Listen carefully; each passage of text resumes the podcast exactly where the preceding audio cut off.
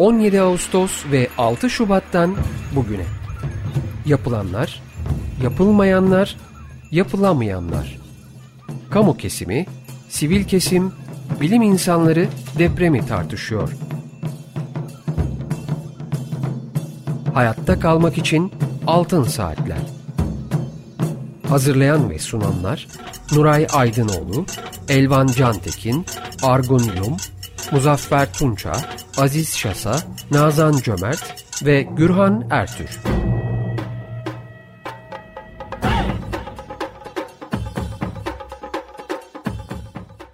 Açık Radyo'da Altın Saatler programındayız. Bugünkü programı Mehmet Nuray Aydınoğlu, Buğra Çelik, Elvan Cantekin ve ben Gürhan Ertür birlikte sunuyoruz. Teknik Masada ise Andre Giritsku sesimizi sizlere ulaştırıyor. Telefon numaramız alan kodu 212 343 40 40. Elektronik posta adresimiz açıkradyo.com.tr Altın Saatler programlarının ses kayıtlarını Açık Radyo'nun internet adresinde podcast bölümünde dinleyebilirsiniz. Bugünkü programımızın destekçisi Eşref Tümer'e teşekkürlerimizi iletiyoruz. Efendim bugün e, üç konuğumuz olacak. Şu anda iki konuğumuz bizlerle birlikte. Doktor Lütfü Tiyekli, aile hekimi, Kahramanmaraş Tabip Odası Yönetim Kurulu Başkanı ve Ökkeş Buğra Dalkıran, Kahramanmaraş İnşaat Mühendisleri Odası temsilcisi. Ee, şu anda e, birlikte olmadığımız Ferhun Eğerci de sanıyorum e, birkaç dakika içinde bizimle birlikte olacaktır. Lütfü Bey, Buğra Bey, hoş geldiniz programımıza. Merhabalar. Merhabalar, hoş bulduk. Merhabalar. Merhabalar, hoş bulduk. Nuray Hocam, e, Buğra, Elvan sizler de programa hoş geldiniz. Hoş merhabalar. bulduk, merhabalar. Hoş bulduk. Merhabalar, hoş bulduk. Evet, e, arkadaşlarımız, e, konuklarımız e, Kahramanmaraş'talar ve ben ilk soruyu Kahramanmaraş Tabip Odası Yönetim Kurulu Başkanı e, Lütfü Bey'e sormak istiyorum. Lütfü Bey, mevcut e, bugün içinde bulunduğumuz, özellikle siz e, aile hekimisiniz, halk sağlığı açısından Kahramanmaraş'ı e, özetleyebilir misiniz acaba? Sorunlar nelerdir, ihtiyaçlar nelerdir? Öncelikle e, bu yayın için teşekkür ediyorum sizlere. E, Kahramanmaraş biliyorsunuz ki ilk yaşanan iki büyük depreminde tam merkezine yalan bir şehirdi. Bu nedenle de ciddi anlamda yıkım oldu. Bu yıkımdan maalesef e, sağlık yapımızda, altyapımızda çok büyük bir yara gördü. E, hastanelerimiz devre dışı kaldı. Kahramanmaraş merkezde e, Necip Fazıl Şehir Hastanesi dediğimiz bina, ana bina, şehrin ana yükünü çeken bina, kamu binası devre dışı kaldı. İki tane özel hastanemiz devre dışı kaldı. Yine Türkoğlu ilçemizdeki devlet hastanesi devre dışı kaldı. Bu hastanelerin yerine maalesef şu ana kadar Kahramanmaraş'ta yeni bir yatak oluşturulamadı. Yani Kahramanmaraş yatak kapasitesi olarak şu anda deprem öncekinden daha kötü durumda. E, biliyorsunuz deprem sonrası sağlığa ihtiyaç çok daha fazla oluyor. Bu yüzden deprem bölgelerinde sağlık yatırımlarına daha fazla önem verilmesi gerekiyor. Oradaki yatak kapasitesinin artırılması gerekiyor. Ama biz bunu Kahramanmaraş'ta e, maalesef e, geriye gidiş olarak yaşadık. Şu anda depremden öncekinden daha düşük bir yatak kapasitesine sahibiz. Tabii bu yatak kapasitesine az sahip olduğunuz zaman da sağlık hizmetlerinde ciddi sorunlar yaşanıyor. Yani vatandaşın e, e, sağlığa erişimi konusunda veya kaliteli sağlık hizmet alımı konusunda ciddi sıkıntılar yaşanmakta. E, bir yıl üzerinden geçti hatta 13 ay geçti ama Kahramanmaraş'ta kamu adına herhangi bir yeni yatak kapasitesi oluşturulamadı. Yıkılan özel hastanelerin yerine de hala e, yeni bir yatak kapasitesi oluşturulamadı. Bu da e, ciddi anlamda Maraş sağlığını sıkıntıya sokmaktadır. E, halk sağlığı açısından, aile hekimliği hizmetleri açısından da yıkılan aile sağlığı merkezlerimiz oldu. Aile sağlığı merkezlerimiz içinde şu anda yıkılanlar içinde yeni bir inşaat veya yeni bir e, bina maalesef kazandırılamadı. bazı aile sağlığı merkezlerimiz hala konteynerlarda hizmet vermektedir veya bazen hala binası eksiktir. Bunlar da e, halk sağlığını ciddi anlamda etkilemektedir. Bugün e, yapılan eksikliklerin özellikle halk sağlığı çalışmalarında koruyucu sağlık hizmetlerindeki eksikliklerin acısını maalesef biz yıllar içinde daha da fazla görmeye e, göreceğiz. Çünkü buradaki koruyucu sağlık hizmetlerinde, aşılama hizmetlerinde ve diğer koruyucu sağlık hizmetlerindeki eksiklik yıllar sonra etkisini göstermeye devam edecektir. E, bu konuda da Kahramanmaraş'ta herhangi bir yatırım olmaması, hala aile sağlığı merkezlerinin açık olmaması e, Maraş için çok büyük bir handikap. Tabii sağlık deyince e, insanın her tarafı bizi ilgilendiriyor. Biz hekimleri ilgilendiriyor. Yani bizim sağlıklı olmamız yetmiyor. Ha, soluduğumuz havanın da sağlıklı olması gerekiyor. İçtiğimiz suyun da, yaşadığımız ortamların da sağlıklı olması gerekiyor. Bu konuda da Kahramanmaraş'ta maalesef e, ciddi sıkıntılar hala devam ediyor. E, daha önce Kahramanmaraş Odası olarak bir asbest raporu yayınlamıştık. Belki bilginiz vardır bu konuda. Evet e, efendim biliyoruz. Bilindiği üzere asbest e, yürüyen bir bomba gibi diyorum veya gizli bir bomba gibi yürüyen değil mi? Gizli bir bomba gibi etkisini 15 sene sonra göreceğiz.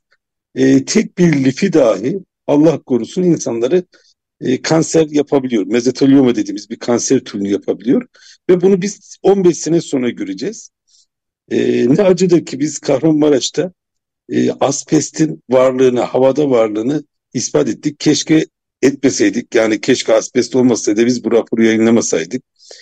Ama Kahramanmaraş'ta şu an için bu asbestin varlığı e, kabul edilmiyor. Bunu e, ne Çevre Şehircilik Bakanlığı ne de Kahramanmaraş Vali fiil olarak kabul etmiyor. Yani karşımızda bir düşman var. Biz gözlerimizi kapatıp oradaki düşmanı yok sayıyoruz. Ee, burada e, şu an kış mevsimindeyiz. Yağmurlarla nedeniyle biraz tozlaşma az oluyor ama oradaki asbest tehlikesi maalesef devam ediyor. O raporda okumuşsanız e, bir konteyner kentimizin yakınında 6000 nüfuslu bir konteyner kentimizin hemen dibinde asbest kaynağı olan bir moloz döküm sahası vardı. Ve bunun için herhangi bir ıslah çalışması maalesef yapılmadı.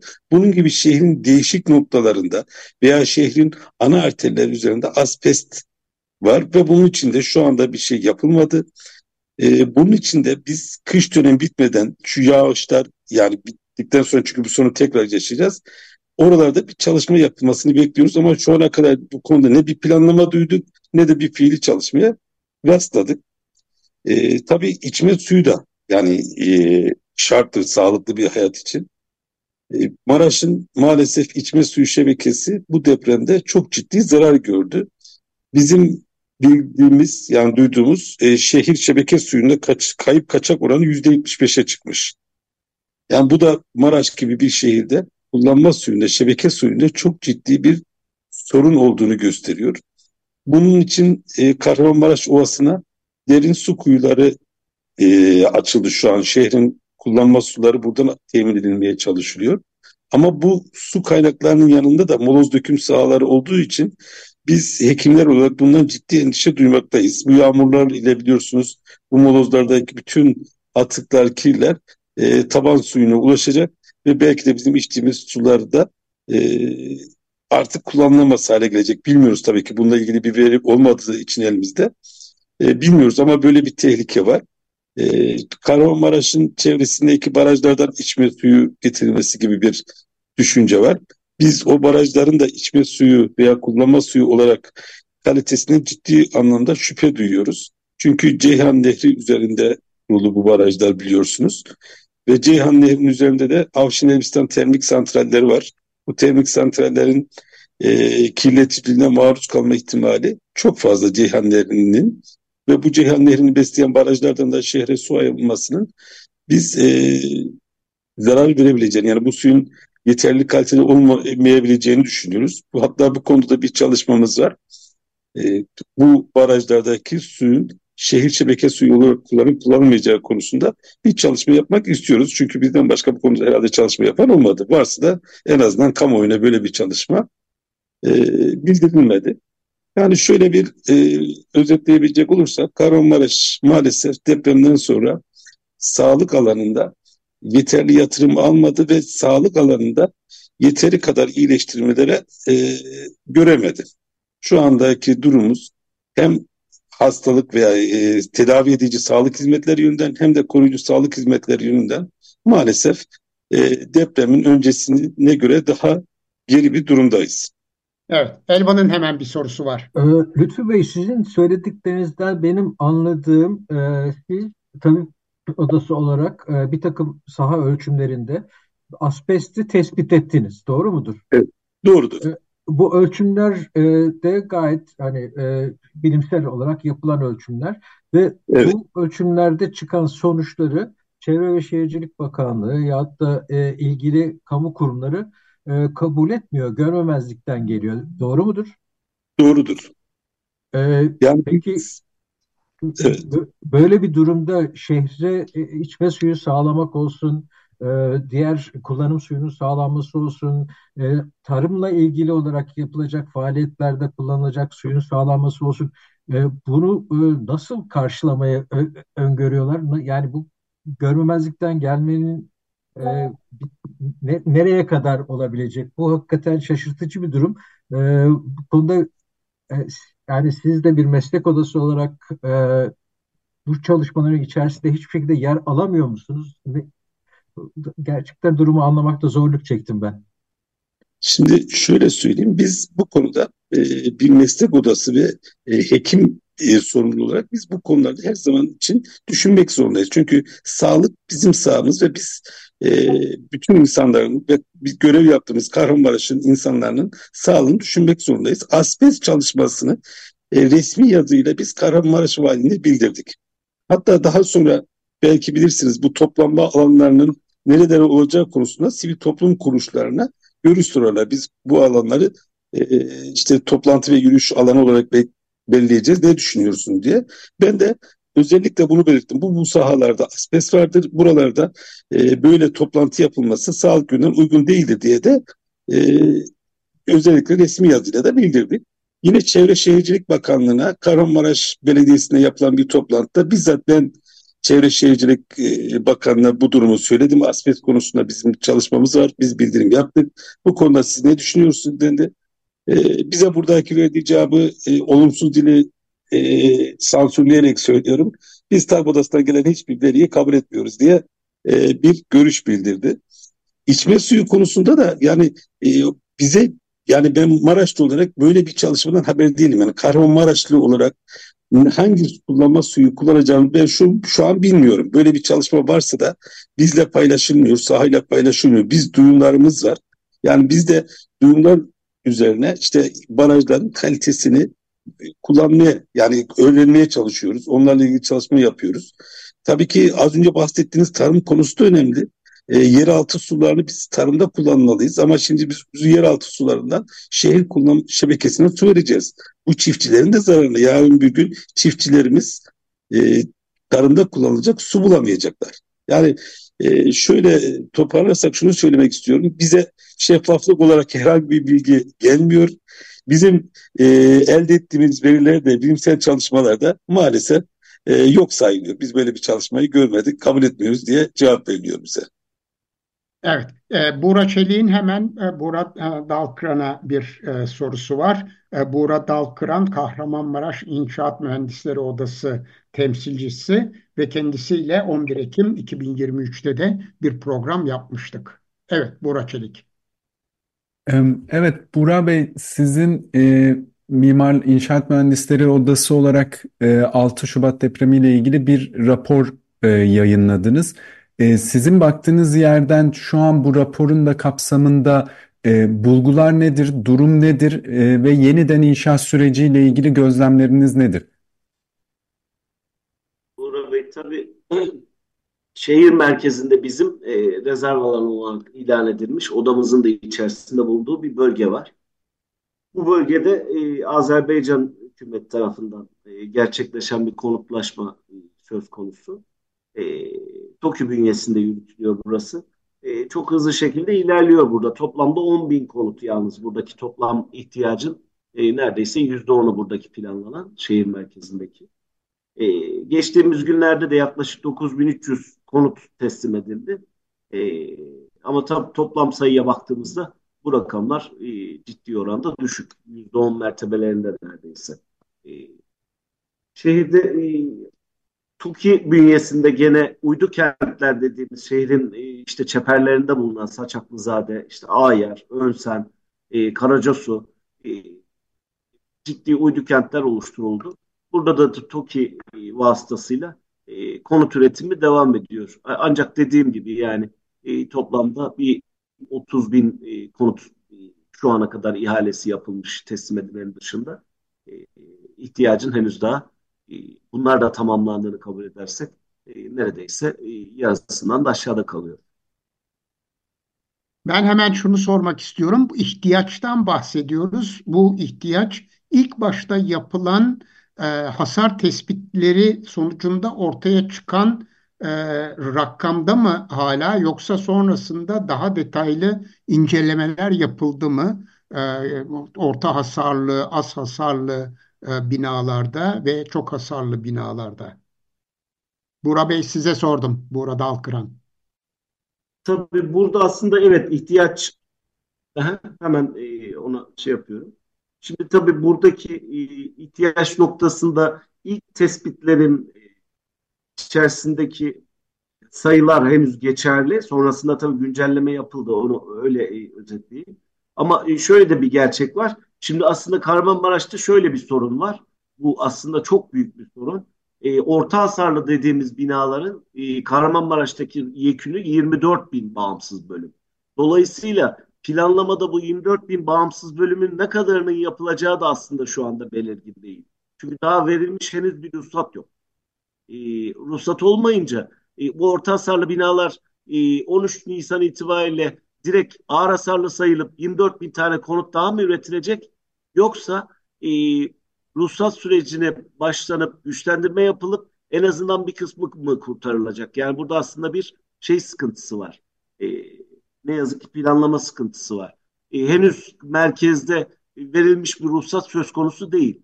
E, süreç devam ediyor şu anda e, belli bir proseste ama e, çok yavaş ilerlediği için e, bir sene geçmesine rağmen e, güçlendirilmiş bir bina yok diyebiliriz neredeyse. E, bu da aslında e, planlamayı e, ciddi sıkıntıya sokuyor. Evet, Elvan'ın bir sorusu var. Ee, Bora Bey, şimdi biraz önce konuşulanlar çerçevesinde altyapı ile ilgili problemler e, bütün e, şiddetiyle e, devam ederken, ciddiyetiyle devam ederken anladığım kadarıyla yeterli olmasa da gene de üst yapıda bir takım gelişmeler var e, bu altyapı olmadan o üst yapının kullanıma açılması ne kadar doğru nedir? E, bu konuda bir sizin bildiğiniz bir şeyler var mı? Yani işte gerek su temini olsun gerek e, e, kanalizasyon ve benzeri sistemlerin sağlıklı ve güvenilir halde yeniden e, çalışır hale getirilmesi olsun. E, bu konuda sizin bir bilginiz var mı? Ee, hemen şehir merkeziyle alakalı dile getireyim. Şimdi bunu iki etaba böldüler şehir merkezindeki çalışma e, şehir merkezinde altyapıyı ayrı ihale ettiler. E, bu, tabi buradaki altyapıdan kastım e, bizim orada ciddi bir zemin suyumuz var. E, zemin suyunun drenajı ve e, kömür su ve pis suyun e, en azından adanın dışarısına çıkartılacak şekilde ama esas e, komple şehir merkezindeki en büyük problem e, ana hatların e, şey dışı kalmış olması. E, işlevselliğini kaybetmiş olması. Sadece bunu tabii su gibi de düşünmemek lazım. Şimdi e, kendi odamızdan bahsedeyim ben. E, elektriğimizi bir şekilde geçici olarak oraya konulan bir trafodan çözdük. Altyapımız keza e, bir şekilde çok fazla hacimli olmadığı için e, sistem kaldırıyor ama e, telekomünikasyon altyapımız komple çöktü. Yani ben orada bir şekilde wireless sistemiyle e, hizmet vermeye çalışıyorum. E, dolayısıyla o süreç aslında altyapı e, birincil etapta ihale edilmiş gibi görülse de şehrin bütününü kapsamıyor. Sadece e, Hayrullah Mahallesi ve Dumlupınar dediğimiz bölgeyi kapsıyor. Aslında ciddi bir önümüzdeki sene e, altyapı e, sıkıntıları da gündeme gelecek. Yani hatta bu konuyla alakalı e, disiplinlerin e, belli yatırım planları aldık. Yatırım projeleri kapsamında da yapacaklarını söylediler ama herhangi bir şu anda gelişmiş bir şey yok. Evet, e, Ferhun Eğerci de aramızda e, biraz geç katıldı internet bağlantısı nedeniyle. E, Merhaba. Ferhun e, merhabalar, sen de hoş geldin. E, evet, e, depremde yakınlarını kaybetti Ferhun. E, onu biraz kısaca özetlemesini rica edeceğim. E, Maraş'tan ancak depremin 7. günü e, kalan e, aile mensuplarıyla birlikte ayrılabildi. Bir hafta kadar Mersin'de, sonrasındaki iki ay Alanya'da kaldı. Ee, şu anda Maraş'ta kendi işini yapmaya devam ediyor. Özellikle tabii kendisine e, iş hayatı hakkında da sorular soracağız. E, ticaret nasıl, sanayide durum nasıl bildiği kadarıyla onları alacağız ama öncelikle şu e, deprem dönemini kısaca bir özetlersen e, neyle karşılaştınız, ne oldu? Tabii başsağlığı da diliyoruz bütün ailene. Evet Ferhun, söz sende. Teşekkür ederim. Ee, biz aslında e, ben annem, babam ve kızımı kaybettim depremde. Öncelikle bunu söyleyeyim. Zor zamanlar diyemeyeceğim çünkü yani bir yere gitmek istersiniz de yağmur yağar o zorudur. Yani bir şey olsun istersiniz de önünüzde kocaman bir dağ vardır. Onu aşmak zordur. Bu yaşadığımız şeyin adı bence zor değildi. Benim de kelime dağarcığım müsaade etmediği için adına bir şey koyamıyorum. Başka bir şey yaşadık biz. Yani şöyle tarif edeyim. İşte biz deprem olduğunda biz daha Kahramanmaraş'ın yeni yerleşim Binevler tarafında idi evimiz. Ee, küçük kızım anne ve babamın yanımdaydı o gece. Sömes tatilinin son günüydü malum. Ee, işte deprem oldu. Biz ne olduğunu da anlamadık. Aşağıya indik. Bizim etrafımızda büyük bir yıkım da yok idi Binevler tarafında. Ulaşmaya çalıştık. Arıyoruz ulaşamıyoruz. Şudur budur. Ee, sonra baktık. Aşağıdan haberler gelmeye başladı. İşte şehirde şöyle olmuş böyle olmuş diye. Bir de kar da vardı yolda. İşte bir şekilde bir yolunu buldum. Ben merkeze kadar inebildim. Ee, baktım. E, bizimkileri göremedim. E, dedim herhalde teyzem gildeler. Teyzem gilde Ebrar'daydılar.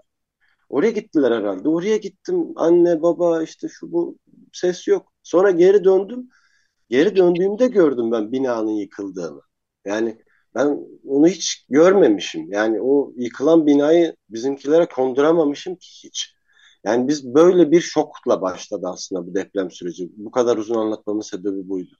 Biz evet. ne yaşadığımızı biz Mersin'e geldikten sonra, televizyonu açtıktan sonra gördük aslında. Yani o olayın heyecanıyla, sıcaklığıyla, olayın vahameti neler olduğuyla yani şimdi e, herkesin Maraş'ı kendine. Şimdi Kahramanmaraş deyince işte fabrikası olan adam işletmesiyle ilgili bir şey düşünüyor. Ne bileyim ailesi orada alan adam köküyle ilgili bir şey düşünüyor ama evin yıkıldığı zaman sadece dünyanın o kadarmış gibi düşünüyorsunuz. Yani ben Maraş'taki depreminde başka mahallelere gidip göremedim bile. Hep enkazın başındaydım. Öyle olduğu için çok şey oldu. O anları da çok anlatmak da istemiyorum. Biz daha sonra internetten baktık, gördük, programları gördük, insanlar ne konuşmuşlar. E, anlattıkları için uzun uzun ben de mükerrere düşsün istemiyorum. Zamanımı bununla harcamak istemiyorum. Orada bizim yaşadığımız şeyin adı çaresizlik. Evet. Yani şöyle tarif edeyim size. Bir hafta boyunca orada kalıyorsunuz. Ee, sizden örnek vermeyeyim, kendimden örnek vereyim. Annem ve kızımı dördüncü gün bulduk. E, altıncı günde babamı bulduk. Ve süreç şöyle gelişiyor. Sizin üniversiteden ne arkadaşlarınız, işte çok beraber yol yürüdüğünüz arkadaşlarınız geliyor. Arkadaşlarınızla beraber kazma kürek hiçbir şey olmadan ailenizi arıyorsunuz. Sonra siz bunları buluyorsunuz. Sonra birileri diyor ki hayır siz bunu çıkaramazsınız. Biz çıkaracağız. Sizi alandan çıkarıyorlar. Siz bekliyorsunuz kenarda. Cenazelerinizi size teslim ediyorlar. Sonra diyorlar ki siz bu cenazelerinizi alın. Bilmem neredeki mezarlığa gidin. Orada size defin raporu verilecek. Cenazelerinizi alıyorsunuz. Bilmem neredeki yere gidiyorsunuz. Cenazelerinizin yanına bir tane resim, bir rakam koyup bir fotoğraf çekiyorlar ve oradaki bir tane muhterem birisi bu kişilerin depremde vefat ettiğini tescilliyor. Daha sonra nereye defnedeceksiniz bunu diyorlar. Diyorsunuz ki ben Göksunluyum aile mezarlığımıza. Tamam alın götürün diyor. Yani buraya nasıl geldiniz? Bunları nasıl götüreceksiniz? Mezar yeriniz kazıldı mı? Daha sonra siz kendi imkanlarınızla aracınıza o yakınlarınızı koyuyorsunuz, götürüyorsunuz, kendi imkanlarınızla kazdığınız cenaze, mezarla defnediyorsunuz. Ve bu sürecin hiçbir yerinde devlet şapkalı herhangi hiç kimse yok. Yani yaşadığımız şey tam olarak ya şimdi bu sürecin herhangi bir yerinde bir tane bir kolluk kuvveti olması lazım değil miydi? Bu hikaye çok saçma değil mi sizce de yani? Hala saçma geliyor bana. Bir yerinde bir şey yani. Ne bileyim o numarası olan adam beni ta mezarlığa götürtmese yerle yüzlerce insanların cenazesinin yanında acaba benim cenazem kaybolacak mı diye başında nöbet tutmak zorunda kalmasanız keşke mesela. Geçtim arama kurtarmayı. Yani keşke bir yerden biri size balyoz verse üzerinde devlete ait bilmem ne bakanlığı vardır ya TMSF bir şey yazar işte devlete ait olduğunu belki bir demirbaş numarası yazar vardır ya mesela gidersiniz bir devlet dairesinde masada yazar bilgisayarda yazar. Keşke böyle bir şey gelseydi elimize. Yani çanak antenin duvara tutturulan o 60 santimlik parçasıyla molozların içinden ailenizi bulma çabası. Yaşadığımız şey tam olarak buydu. Yani bir başkası ileri geri ne anlattı, nasıl oldu, nelere şahit olduğunuz bilmiyorum ama yaşadığımız şey tam olarak buydu. Ben bu durumu daha da derinleştirip yani işte 8 gün çarpı 24 saat kadar anı biriktirdim ama bunların hepsini burada paylaşmak değil. Daha böyle yapıcı bir yerden. Ben yandım. Başkaları yanmasın tarafından anlatmak istiyorum eğer müsaade vardıysa. Keşke ne tabii, olsa da... Tabii. Biz daha sonra cenazelerimizi defnettik. Ee, bir süre izole bir şekilde Mersin'de yaşadık. Bilenler varsa Tisan'da. Çok izole bir yerdir, bir muhit. Sonra psikolog arkadaşlarımız bize dediler ki hayatın devam ettiği bir yerde yaşamanız lazım. Alanya'ya gittik.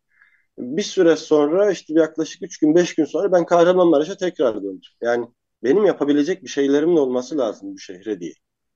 Zaten küskünlük, kırgınlık, dargınlık bundan sonra başladı. O zamana kadar ki bir devletsizlik, yurtsuzlukla ilgili bir isyandan biz aslında bir taraftan da milletsizmişiniz gibi daha tehlikeli bir yere evridi aslında o süreç benim. Yani bir dünya şeyler yaşadık. Keşke notlarım var önümde. Bir taraftan bunları çizmek istiyorum. Mesela devlet bir e, konaklama imkanı sağladı. E, kim işte deprem ilk günden itibaren otobüsler geldi. Kimileri gönüllü olarak açtılar otellerini, kimileri işte oradaki belediyelerin baskılarıyla, kimisi devletin baskısıyla ama günün sonunda bir oteller açıldı ve insanlar gitti. Giden insanlar yakınları enkazda olmayan insanlardı. Çok büyük bir kısmı. Çok büyük bir kısmı. Yani nasıl gitsinler ki? Düşünseniz en yakınlarınız binlerce ton enkazın altında ve siz kendinizi kurtarmak için bir bulunduğunuz şehirden en az 800 kilometre ötedeki bir yıldızlı otele gideceksiniz. Bunu yapamadılar tabii ki. Ve orada depremi yaşamış ama enkaz altında yakın olmayan kişiler gitti. Bizler 7. 8. günden sonra gidenler ki ben şanslıydım. 20 gün orada enkaz başına duran insanlar var. Ya bu insanlar biz kafamızı kaldırdık. E biz nereye gidelim dediğimizde bize yer yoktu mesela. Kalmamıştı yer. Biz e, tamamen el yordamıyla işte eş dost arkadaşlar işte sende ne kadar var sen şunu da bana ver şunu denkleştirme yoluyla bir yol bulduk. Yani eğer bir daha böyle bir şey olursa yani bu konaklama yerini sağlayan her kimse o kişiler e, bunu biraz daha böyle geniş düşünüyor olmaları lazım. Yani deprem oldu ve bir hafta değil aslında 10 gün sonra da 20 gün sonra da insanlar gelmeye devam edecekleri cebine koyması lazım. Devletin yani bu işi koordine eden yoktu da kimse. Düşünen kişilerin, bir şeyler yapmaya çalışan kişilerden bahsediyor. Diğer bir konu e, şöyle düşünün. Yani depremde yıkılmış bir bina düşünün. Yanında da deprem bitmiş, olmuş, bitmiş, ayakta kalmış. Bina görevini tamamlamış ama e, yıkılmış bir bina düşün. Yani içinde birileri var ve yok. Ben bunun bir tanesinin adına moloz diyorum, bir tanesi de enkaz diyorum. Türkçe'de daha bir tanımı vardıysa da ben bilmiyorum. Şimdi bir enkazın moloz haline dönmesinin yolu nedir? İçindeki kişileri çıkarmaktır. Doğru mu? Diri veya cenazelerin bir şekilde çıkarmaktır. Zaten başta yanlış buydu. Bir tane Allah'ın kulu da gelip demedi ki ya kardeşim bu bina kaç tane daire var? 20 tane daire var. Yaz baba 1, 2, 3, 4, 5, 20. Bir numaralı var mı yakını? Var. Kaç kişi vardı abi içeride? 3. Yaşları neydi? 3, 8, 15. 2 numara var mı? Şimdi bir envanter çıkar. Öyle değil mi? Ve o deprem yıkıldığı anda içeride bir sayınız çıkar sizin 112 kişi. 112 kişiye ulaşmamız lazım. 112 kişiyi bulduktan sonra orası artık moloz muamelesi yapabiliriz değil mi? Ama o zamana kadar orası enkaz içeride birileri var yani. Ya bu sorunun cevabını sor, soran olmadı ki. Yani şimdi devlet açıklıyor ya şu kadar kişi öldü. Mesela biz de diyoruz ki hayır 50 binden fazla kişi öldü. Ya hepimiz uyduruyoruz. Bilen yok. Aslında bu sorulsa soru cevapla çıkacak bir şey bu. Bir tane Allah'ın kulu gelmedi. Bakın ikinci günü gecesiydi. Ben Hacı Ömer apartmanındayım. Piyazza'nın hemen karşısındaydı ailemin evi. Dediler ki bir isim listesi var. Koşa koşa gittim arkaya. İşte selamünaleyküm, aleykümselam, ışık mışık hiçbir şey yok. Ya kağıt benim elimdeydi ya ışık benim elimdeydi. Kağıt benim elimdeydi. Işığı birisi tutuyordu. Ben yazdım işte. Ailemi yazdım. 6. kat işte yazdım 21 numara şudur budur. Bir tanesi dedi ki abi dedi ben de söyleyeyim benimkini de yaz dedi. Kağıt elden ele dolaşmasın. Olur abi dedim. Söyledi 6. kat dedim. Ne 6. kat deyince ben o evde 10 yıl yaşadım. Dedim abi Allah rahmet eylesin size de kolay gelsin. Nerede oturuyordunuz dedim. Yani komşum ya benim tanımıyorum da. Meğer adam karşı binadaymış. Yani o kağıdı bizim önümüze koyan adam üzerine Hacı Ömer apartmanı bile yazmamış ya. Bir tane kağıt var diye hepimiz koşuşmuşuz orada bir umut bir şey yap. Yani bir şey yapmaya çalışma. Hiçbir şey yapamıyoruz ya. Yani kaldıramıyoruz ya hiçbirimiz. Hiçbirimiz bir şey yapamıyoruz ya. Sanki onu yapmak zorundaymışız gibi. Hepimiz koşmuşuz oraya. Ben öyle deyince öbürü dedi ki abi o da değil dedi. Ee, bunlara dikkat ediliyor olması lazım. Sonra belediye çalışanlarıyla ilgili bir dert. Mesela ben şunu da söyledim. Mesela deprem oldu. Belediye çalışanlarını hiç bulamadık. Ama haklı. Onlar da haklı. Onlar da aynı şekilde enkaz altında kalmışlar. Ben bir e, öneride bulundum. Siyasilere, CİMER'e her yere yazdım. Dedim ki aynı fay hattı üzerindeki şehirlerdeki çalışanların bir kısmı başka fay hattından birileri olsun. Yüzde onu mesela. Ne görev olduğu da umurumda değil. En azından düzen aksın. Yani biz balyoz bulamadık ama belediyenin fen işlerinde kazma da vardı, balyoz da vardı. Neredeydi? Orada bir yerde durdu. Anahtarı bilmem kimdeydi. Belki vefat etti, belki şey. Bunların bu şekilde yapılıyor olması çok kıymetli. Sonra operatörler ayrı bir konu. Ee, çok ilginç bir şey anlatacağım size. Biz bir tane operatörümüz vardı. Karadeniz'den gelmiş. Tam böyle keskin laz zekası. İyi anlamda söylüyorum. Karadeniz dinleyenler kötü anlamasınlar. Yücel abi geldi. O paletli düşünün. Hani kova kendine doğru çeker ya. Kovayı ters takmış. Dedim abi bunu niye yaptın? Dedi ki ben buna bakıyorum. Herkes yukarıdan vuruyorlar. Vurdukça bası, bir basınç uyguluyor. Eğer onun altında kalan varsa bu bunu öldürür diye ters taktım ben dedi. Hepimizin kafasına yattı.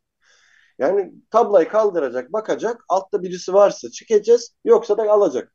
Bunu denedik, olmadı. Niye olmadı? Çünkü kaldırırken güzel kaldırdı ama üstünü taşıyamadı.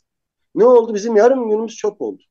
Ben diyorum ki bu operatöre bu ehliyetleri veren kişilerin sınav sorularına keşke bir enkaz nasıl kaldırılır sorusu da sorsa devletin bir kısmı veya şu videoları izlemek zorundasınız olsa. Yani bu deprem her yerde olabilecek. Keşke böyle şeyler ol, olabiliyor olsa. Evet. Sivil toplumla bir kısa e, ara vermek zorundayız. Aradan sonra e, tekrar konuşacağız.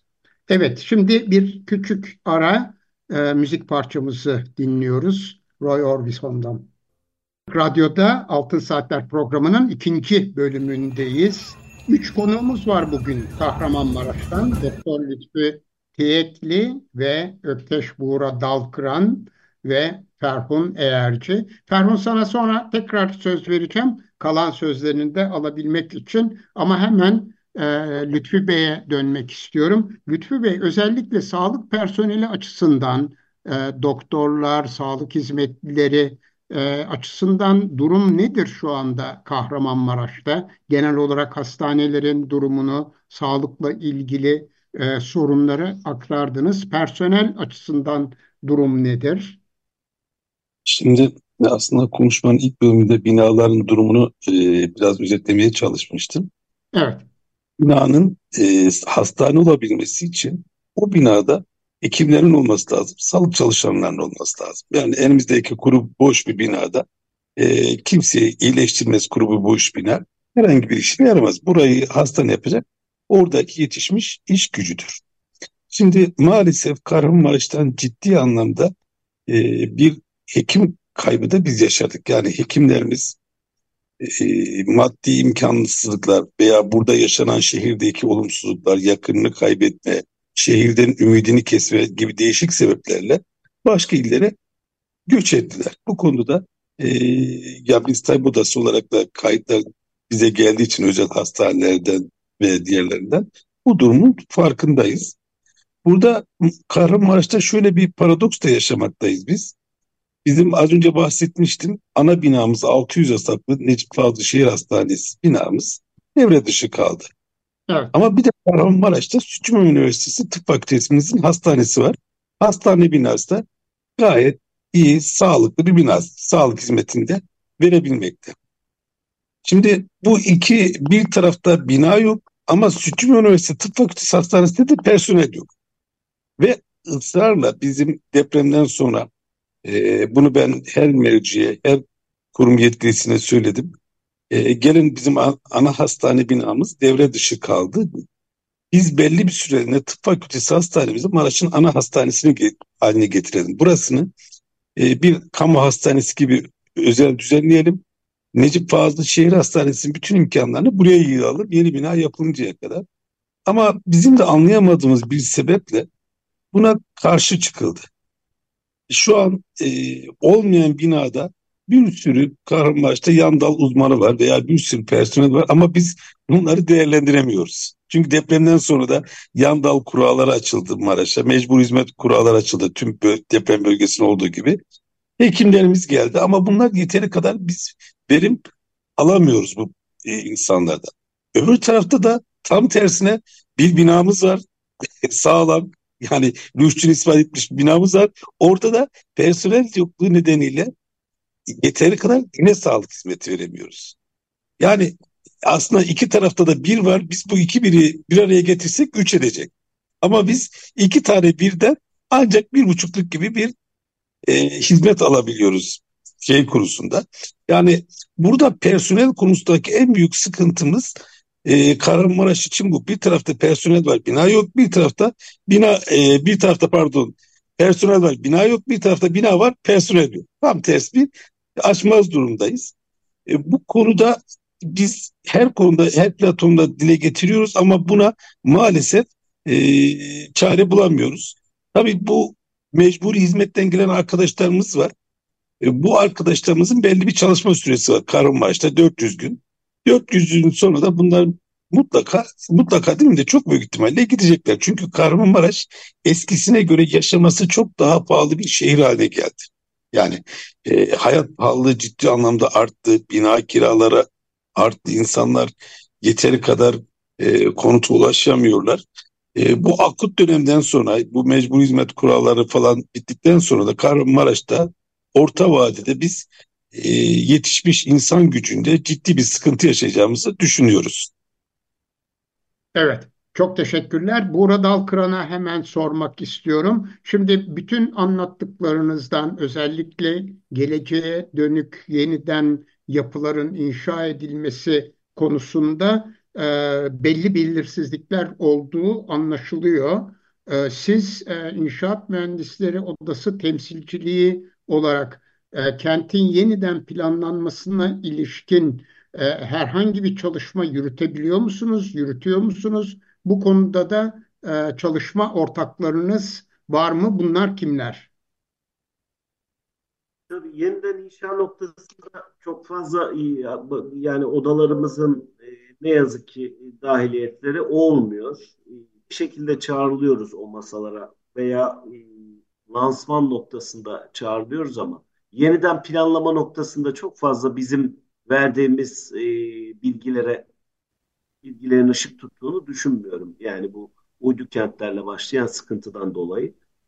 Tabii aslında e, yani e, hali hazırda e, bizim binamızın bulunduğu nokta e, az önce de bahsettim rezerv alan. Evet. Biz kendi binamızın yani depremde yıkılmayan böylesine e, simgesel bir binanın e, şu anda e, bu rezervden dolayı yıkılmasını konuşuyor oluyor konuşuyoruz. O da aslında üzücü bir şey. Yani e, böylesine simgesel bir binanın bir şekilde bu projelerin içerisinde korunması gerekiyordu. E, ne yazık ki e, çok yakınımıza gelmiş durumda. Henüz resmi bir açıklama yok ama e, ben dün hatta şeyde de paylaştım. Yani e, bir takım platformlarda da paylaştım. E, hemen 3 metre e, yanımızda, yanı başımızda e, beton dökümü yapılıyordu ne yazık ki. E, bu da aslında planlamanın içerisinde binanın yok sayıldığını tekrar tekrar göstermiş oluyor. Bizler mühendis olarak az çok e, bu projelendirmede e, görebiliyoruz yani bir sonraki adıma. Evet, Nuray Hoca'nın bir sorusu var. Ben Ökkeş Bey'e bir soru sormak istiyorum. Ee, gerçi biraz önce bahsettiniz bu o, güçlendirme imkanı olan binalar, orta hasarlı mı diyelim. Evet. Ee, Maraş'ta bu durumda epey fazla sayıda bina olduğunu duyduk. Evet. Ee, bu güçlendirmelerin buna mukabil yeterince e, yürümediğini ifade ettiğiniz, onun nedenleri yani ruhsat mekanizmasından mı geliyor, mühendislik hizmetlerindeki problemlerden mi yahut müteahhitlik hizmetlerindeki problemlerden mi? Hepsi olabilir çünkü. Bu konuda biraz bilgi verebilir misiniz? Tabii ki hocam. Ee, şimdi 6 bin bina benim toplamda yani 24-25 bin bağımsız bölüm 6 bin binadan e, oluşuyor bu orta hasar dediğimiz binalar hocam. E, burada tabii ruhsat sürecinden başlayan ilk düğüm aslında ruhsat tabii ki. Biz e, ruhsat alamamamızın e, en büyük sebeplerinden biri biliyorsunuz e, belediyelerin bu noktada şeysiz kalması. Yani ilçe belediyelerinin e, bu konuda e, taleplerinin karşılanmamış olması. E, mevzuat gereği biliyorsunuz güçlendirme yapılacak e, binalarda e, belli prosesler var. E, o proseslerin e, tam tamına sağlanmamış olması e, mesela ufak bir örnek vereyim. E, binaların içerisinde güçlendirilme yapılacaksa e, proje ve eklerine ruhsat projesi ve eklerine uyulmuş olması ön şartı var. E, şimdi hal böyle olunca e, zaten e, aslında genel sorun bu biliyorsunuz ülkenin sorunu. Ruhsat projesine çok fazla uyulmamış birçok binamız var. Yani asma kat yerinde kapatılmamış projelendirmede ama sahada asma katı kapatılmış dükkan iki kata çevrilmiş atıyorum. E, veyahut belli kriterlerce projelendirme yapılmış ama sahada o projeye uyulmadan yapılmış binalar da var. Bu birincil etken. İkinci etken döndüğümüzde ikinci sebep e, projelendirmedeki sıkıntılarda e, ben e, yani duyduğumuz kadarıyla e, gelen projelerin inceleyebilecek yetkinlikte mühendisin olmadığını belediye tarafından yazıldığını duydum misal bakanlık. E, hal böyle olunca e, oradan başlayan bir ruhsat gecikmesi süreci de gündeme geldi. E, şu saat oldu henüz bir ruhsat yok ne yazık ki. Belki bir tane iki tane e, sembolik vardır ama e, 6 bine kıyasla bu çok çok az bir rakam hocam. Evet ben bu söylediğiniz durumu yani belediyenin yetersizliğini İstanbul'da yaşayan ve çalışan bir Maraşlı arkadaştan da duydum. Ee, evet. Ee, bu tabii çok önemli ve Türkiye'nin herhalde pek çok yeri için geçerli olan e, maalesef üzücü bir durum tabii. Tabii, tabii hocam. Ve evet. bir de yani kontrolsüz ve ruhsatsız yapılan güçlendirmeler de cabası beni en çok tedirgin eden tarafı da ne yazık ki bu hocam.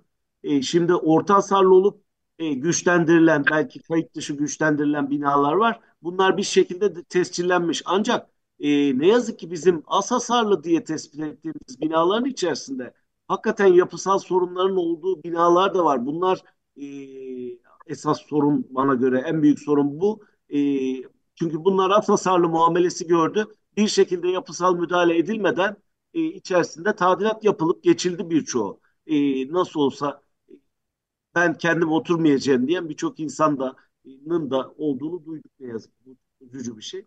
E, hal böyle olunca aslında tespitlerdeki özellikle o kesin tespitlerdeki, kesin hasar tespitlerindeki o değişmiş binalarda da e, yapısal problemler ne yazık ki var yani. Onlar da üzeri kapatıldı diye düşünüyorum. En büyük sorunumuz aslında bir sonraki deprem için bu yani. Evet teşekkür ederim sağ olun. Rica ederim hocam. Evet. Buğra Çelik Ferhun'a soracak. Evet Fer Ferhun Bey tekrar başınız sağ, sağ olsun diyerek başlamak istiyorum ve aslında e, ben de depremin birinci gününde Hatay'daydım ve tam bu anlattığınız gibi bir e, koordinasyonsuzluk durumu vardı. İşte şehrin girişinde kepçeler beklerken şehrin içinde bir sürü kepçeye ihtiyaç vardı. Ya da özellikle enkaz başında bekleyen ailelerin e, o durum içerisinde tüm işlerini kendilerinin takip etmesi, görmesi ve e, sizin de dediğiniz gibi aslında aile dostlarının, arkadaşlarının destekleriyle e, yapabildikleri kadar e, yaptı ve buradan da baktığımızda aslında işte Van'da, Elazığ'da daha önceki depremlerde yaşanan birçok şeyin de tekrar yaşandığını e, görüyoruz. O yüzden ben e, işte CİMER'e de yazdım dediniz. Burada da anlattığınız şeyleri bu açıdan çok çok kıymetli buluyorum. Emeğinize sağlık, zahmetinize sağlık.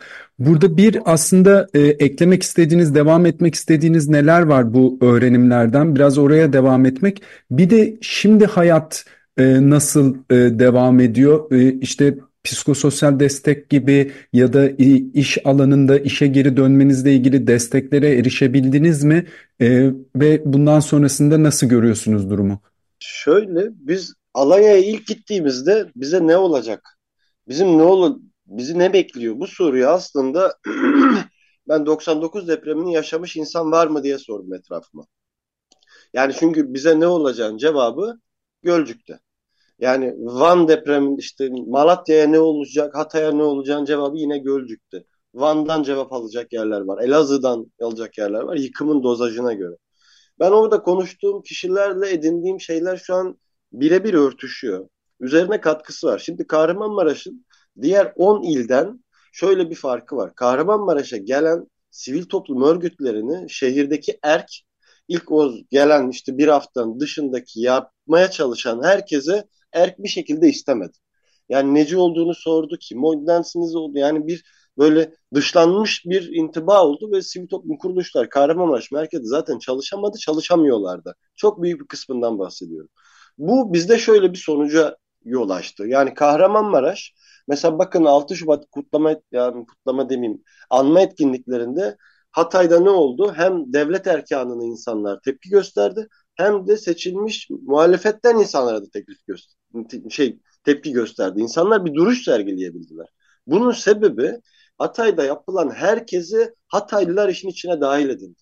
Kahramanmaraş'ta böyle olmadı. Bakın Kahramanmaraş normalde çok üretken bir şehirdir. Yani tekstil konusunda Türkiye'deki ipliğin çok büyük bir kısmı Maraş'ta üretilir. Yani çelik eşyada çok büyük bir üretim vardır. Altın işlemeciliğinde, el sanatlarında çok iyidir Kahramanmaraş. Bu kadar üretken insanlar bir araya geldi. Siz şurada oturun denildi. Biz size ekmek de getireceğiz, su da getireceğiz, şunu da yapacağız, bunu da yapacağız denildi. Ve maalesef biz Maraşlılar buna alıştık. Ben bunu yüz kere, bin kere söyledim. Şimdi bir kon, bir tıra iki tane konteyner sığıyor. Kahramanmaraş merkezde yaklaşık 30 bin tane konteyner var. Bu 30 bin konteyner için 15 bin tane tır gelmiş şehir dışından Kahramanmaraş'a. Rakamlara bakın. Ya şimdi bu şehirde kaynakçı var, adam var. Ya şimdi Demirçelik çok yakın İskenderun. Ta Ankaralardan, İstanbullardan bu konteynerin gelme nakliyesi zamanını düşünsenize.